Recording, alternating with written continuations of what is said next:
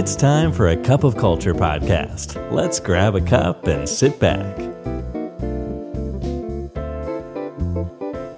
ได้เวลาจิบกาแฟคุยกันเรื่องวัฒนธรรมองค์กรกับ A Cup of Culture แล้วนะครับสวัสดีครับขอต้อนรับคุณผู้ฟังเข้าสู่กาแฟแก้วที่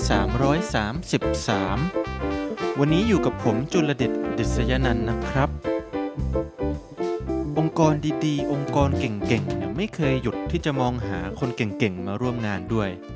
แต่องค์กรที่ไปได้ไกลกว่านั้นคือไปได้ไกลกว่าค่าเฉลี่ยขององค์กรโดยทั่วๆไปเนี่ยคือตระหนักด้วยว่าอดีตพนักงานเนี่ยอาจจะเป็นว่าที่ลูกค้า business partner ที่ปรึกษาหรือแม้กระทั่งการกลับมาเป็นพนักงานใหม่อีกครั้งหนึ่งในอนาคตนะครับอดีตพนักงานที่หวนกลับมาร่วมงานกับบริษัทเดิมเนี่ยมีคำศัพท์ที่เรียกว่า boomerang employee คุณผู้ฟังก็นึกภาพถึง boomerang นี่แหละเนาะคือขว้างออกไปสักพักก็กลับเข้ามาหาเราใหม่อีกครั้งหนึ่งกลุ่ม boomerang employee เหล่านี้เนี่ยกำลังกลายเป็นประชากรกลุ่มสำคัญของ talent pipeline ของหลายๆองค์กรนะครับอันเนื่องมาจากสถานการณ์การขาดแคลนแรงงานฝีมือดีทั่วโลกเลยโดยเฉพาะอย่างยิ่งในอุตสาหกรรมเฉพาะทางต่างๆเช่นการแพทย์หรือบริษัทเทคโนโลยีอีคอมเมิร์ซเป็นต้นนะครับเมื่อคนเก่งๆในท้องตลาดเนี่ยมีอยู่อย่างจำกัดซึ่งกำลังสวนทางกับความต้องการของภาคธุรกิจ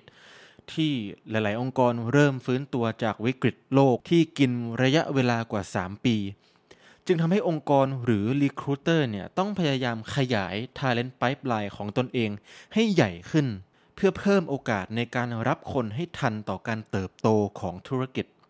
และหนึ่งในวิธีที่จะทำเช่นนี้เนี่ยนอกเหนือจากการประกาศรับสมัครโดยปกติแล้วหรือแม้กระทั่งการจ้างเอเจนซี่เข้ามาช่วยเนี่ยก็คือการย้อนกลับมามองหาอดีตพนักงานของตนเองนี่แหละที่เอาจริงๆก็มีข้อได้เปรียบหลายประการนะครับทั้งความรู้จักมักคุ้นตัวตนขององค์กรเป็นอย่างดีอยู่แล้วไม่ต้องปรับตัวมากเมื่อประกอบกับความรู้และประสบการณ์ที่เพิ่มพูนมากขึ้นจากการออกไปท่องโลกกว้างนอกองค์กรเนี่ย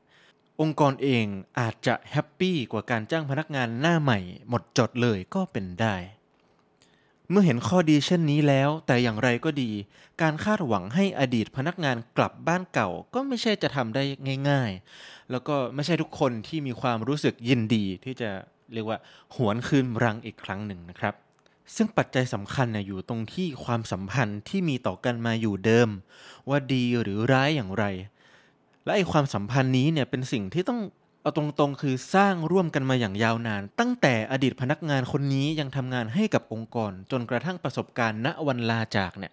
เป็นยังไงดังนั้นวันนี้เรามาดูกันนะครับว่ามีกลยุทธ์อะไรบ้างที่องค์กรควรทำเพื่อเพิ่มโอกาสในการงานให้อดีตพนักงานเนี่ยรู้สึกอยากกลับบ้านเก่าเมื่อถึงเวลาที่เหมาะสมข้อแรกครับต้องทำให้การจากลาเนี่ยดูเป็นเรื่องปกติก่อนมีองค์กรจำนวนมากที่ทำให้การลาออกของพนักงานเนี่ยดูราวกับเหมือนเป็นการทรยศคือถ้าจะออกไปก็ไม่ต้องพูดไม่ต้องคุยกันอีกซึ่งไม่ใช่ความรู้สึกดีๆที่จะมอบให้แก่กันและกันเลยจริงไหมครับหากพนักงานรู้สึกว่าตนเองเนี่ยถูกองค์กรมองแบบนี้ในตอนที่ลาออกไปเนี่ยก็เป็นการยากมากๆเลยที่เขาจะกลับมาแม้ว่าเขาอยากจะกลับเขาก็อาจจะไม่รู้สึกกล้าที่จะต้องเข้ามาคุยกับ HR หรือ Recruiter อีกครั้งหนึ่งผมขอยกตัวอย่าง Case Study ที่น่าเอาเป็นแบบอย่างที่หนึ่งนะครับก็คือ Bain & Company ที่นี่เนี่ยมีการจัดตั้งสมาคมศิษย์เก่าพนักงานชนิดที่เรียกว่าเอาจริงเอาจังเป็นอย่างมากเลยถึงขั้นมีตำแหน่งภายในองค์กรที่เรียกว่า Global Head of Alumni เป็นผู้ดูแลหน้าที่หลักคือเพื่อสานต่อความสัมพันธ์ระหว่างองค์กรและอดีตพนักงานอย่างต่อเนื่องแล้วการมีอยู่ของสมาคมศิษย์เก่านี้เนี่ยก็มีการนำไปแจ้งให้ผู้สัมภาษณ์งานใหม่เนี่ยทราบถึงการมีอยู่ของสมาคมดังกล่าวอีกด้วยนะครับสิ่งที่บริษัททำคือการสื่อสารให้พนักงานเข้าใจตั้งแต่วันแรกๆที่ยังไม่ได้เข้ามาเป็นพนักงานเลยด้วยซ้ำว่าเมื่อมีพบก็อาจจะต้องมีจากถือเป็นเรื่องปกติสุดๆแต่สิ่งสำคัญคือบริษัทแสดงให้เห็นว่าให้คุณค่ากับพนักงานแม้ในวันข้างหน้าจะไม่ได้อยู่ด้วยกันแล้วก็ตามซึ่งชุดข้อมูลเหล่านี้เนี่ยแน่นอนแหละเมื่อพนักงานได้ฟังพนักงานใหม่ได้ฟังผู้สัมภาษณ์ได้ฟัง ก็จะต้องนำไปประกอบการคิดพิจารณาเพื่อเข้าองค์กรแห่งนี้ด้วยเช่นเดียวกันข้อ2ครับสร้างประสบการณ์ที่ดีในทุกขณะที่พนักงานยังคงอยู่กับองค์กรอันนี้ก็เป็นที่ทราบกันโดยทั่วกันอยู่แล้วนะครับว่าในฐานะองค์กรเนี่ยเราควรจะสร้าง employee experience ที่ดีถ้าพูดในเชิงตรรกะเนี่ยมันก็เรียบง่ายมากนะครับคือเมื่อพนักงานมีความสุขมากๆเมื่ออยู่กับองค์กรเนี่ยแม้วันหนึ่งอาจจะต้องลาจากกันด้วยเหตุผลอะไรก็ตามแต่ไม่ว่าจะเป็นการมองหาความท้าทายใหม่ๆการหวังรับรายได้ที่เพิ่มขึ้นเพื่อตอบโจทย์ชีวิตณช่วงขณะนั้นสุดท้ายเมื่อเหตุปัจจัยและสภาพแวดล้อมเหมาะสมการจะกลับบ้านหลังเดิมก็ไม่ใช่เรื่องยากหรือเคอะเขินที่จะทำและเมื่อเราพูดถึงประสบการณ์ที่ดีของพนักงานเนี่ยต้องย้อนกลับไปที่จุดเริ่มต้นเลยคือต้องเกิดจากมุมมองที่ถูกต้องของ Talent Manager หรือ Employee Experience Manager ที่ต้องมองว่าพนักงานเนี่ยเปรียบเสมือนลูกค้าไม่ใช่ผู้อยู่ภายใต้โอวาทที่จะต้องทำตามคำสั่งดังนั้นหากลูกค้ามีประสบการณ์ที่ดีก็ไม่มีเหตุผลอะไรที่วันหนึ่งจะไม่กลับมาจริงไหมครับข้อ3ครับต้องสร้างช่วงเวลาแห่งการจากลาที่น่าประทับใจไม่รู้ลืมจากผลสำรวจของ Gallup เนี่ยพนักงานที่มีประสบการณ์การลาออกเชิงบวก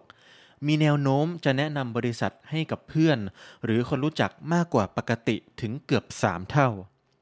ยกตัวอย่างเดิมนะครับที่ Bain & Company เนี่ยวัดผลสำฤทธิ์ของช่วงเวลาเหล่านี้เนี่ยโดยดูจากการที่ว่าพนักงานเนี่ยรู้สึกได้รับการสนับสนุนจากบริษัทมากน้อยเพียงใดหลังตัดสินใจแน่นอนแล้วว่าจะลาออกและหากบริษัทประสบความสำเร็จในการสร้างความรู้สึกดังกล่าวขึ้นในใจของพนักงานก็จะเพิ่มโอกาสอีกกว่า5เท่าที่พนักงานจะช่วยเป็นกระบอกเสียงในการแนะนำบริษัทให้กับ Talent คนอื่นๆด้วยเหตุนี้เองที่เบนจึงลงทุนใน Departure Program ของพนักงานเป็นอย่างมากในทุกๆสาขาทั่วโลกของบริษัทจะมีตำแหน่งที่ชื่อว่า Departure Partner ซึ่งมีหน้าที่ในการทำให้กระบวนการจากลานี้เนี่ยเป็นไปอย่างราบรื่นและสร้างประสบการณ์เชิงบวกให้ได้มากที่สุดยกตัวอย่างเช่นการจัดให้มี Career Coaching and Planning ให้กับพนักงานเพื่อช่วยสานฝันของพนักงานให้เกิดขึ้นจริงคุณอยากออกไปทำอะไรคุณสนใจด้านไหนมาปรึกษากับเราได้เลยเราพร้อมสนับสนุนคุณเต็มที่ทั้งยังช่วยประสานให้พนักงานที่จะลาออกเนี่ยได้พูดคุยกับเครือข่ายศิษย์เก่าของเบนในสายงานที่สนใจอีกด้วยสมมุติว่าณตอนนี้คุณอยู่ e-commerce แต่คุณอยากเขียนโค้ดในเครือข่ายศิษย์เก่าที่เบนจัดตั้งขึ้นเนี่ยDeparture Partner คนนี้เนี่ยก็จะจัดให้คุณได้พูดคุยกับศิษย์เก่าที่ปัจจุบันเนี่ยอยู่ในแวดวงนี้อยู่ก็เป็นการส่งเสริมซึ่งกันและกันนี่คุณผู้ฟังก็จะเริ่มเห็นฟังก์ชันว่าสมาคมศิษย์เก่ามีบทบาทอย่างไรในการกลับมาเป็นกำลังขององค์กรที่ช่วยให้ Departure Program ของพนักงานเนี่ยเข้มแข็งข้อ4ข้อนี้สำคัญมากนะครับคือทำให้พนักงานเชื่อสนิทใจว่าประตูบานนี้ที่องค์กรของเรายังคงเปิดต้อนรับอยู่เสมอก่อนถึงวันสุดท้ายในการทำงานของพนักงานต้องทำให้แน่ใจว่าเราได้สื่อสารออกไปว่าประตูแห่งโอกาสยังคงเปิดกว้างอยู่เสมอหากว่าในท้ายที่สุดแล้วการตัดสินใจก้าวไปข้างหน้าของพนักงานอาจไม่เป็นอย่างที่คิดหรือเมื่อสั่งสมเพิ่มพูนประสบการณ์มากขึ้นแล้วคิดถึงกันขึ้นมาก็จะได้ติดต่อกลับมาได้อย่างสบายใจและสนิทใจหากคุณผู้ฟังยังนึกภาพไม่ออกว่าแล้วจะพูดอย่างไรเพื่อให้พนักงานรู้สึกแบบนั้นก็อาจจะลองนำบทสนทนาต่อไปนี้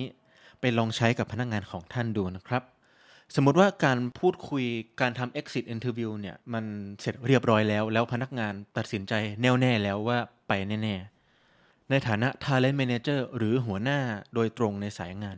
คุณก็อาจจะพูดว่าแน่นอนว่าเราเสียใจแหละที่เห็นคุณจากไปเราไม่ได้อยากจะให้คุณไปคุณก็คงจะรู้ดีแต่ถ้าหากคุณตัดสินใจดีแล้วเนี่ยเราก็เคารพและเข้าใจดีทุกอย่างนะครับและพร้อมจะสนับสนุนให้คุณไปได้สุดทางที่คุณตั้งใจไว้ถ้าหากมีอะไรหรือเมื่อไหร่ที่รู้สึกอยากจะกลับมาบ้านหลังนี้ก็พร้อมจะต้อนรับคุณอยู่เสมอสุดท้ายนี้ถ้ามีอะไรที่เราจะช่วยคุณเพื่อให้ได้งานที่คุณมุ่งหวังได้ก็บอกเราก็พร้อมจะยินดีเป็นต้นนะครับโดยสรุปเนี่ยการลาออกไม่ได้หมายถึงจุดจบของความสัมพันธ์เสมอไป หากแต่เป็นเรื่องธรรมชาติสุดๆเลยของคนที่จะต้องเดินทางไปเรื่อยๆบนถนนชีวิตสายนี้ด้วยโจทย์ที่ยากง่ายแตกต่างกันออกไปในแต่ละช่วงเวลาขอให้เข้าใจในจุดนี้นะครับแล้วก็หมั่นดูแลพนักงานให้มีประสบการณ์ที่ดีอย่างเอาใจใส่ทั้งในขณะที่เขายังอยู่กับเราและเมื่อตัดสินใจแล้วว่าจะเดินทางสู่บทต่อไปของชีวิตสุดท้ายเมื่อมีจากก็อาจจะมีพบกันใหม่และคราวนี้องค์กรอาจได้รับความทุ่มเทที่มากยิ่งกว่าเดิมจากพนักงานใหม่หน้าเก่านี้ก็เป็นได้นะครับวันนี้กาแฟหมดแก้วแล้วครับอย่าลืมนะครับไม่ว่าเราจะตั้งใจหรือไม่ก็ตามวัฒนธรรมองค์กรก็จะเกิดขึ้นอยู่ดีแล้วทำไมเราไม่มาออกแบบและสร้างวัฒนธรรมองค์กรที่เราอยากเห็นกันล่ะครับขอบคุณครับ And that's today's Cup of Culture. See you again next time.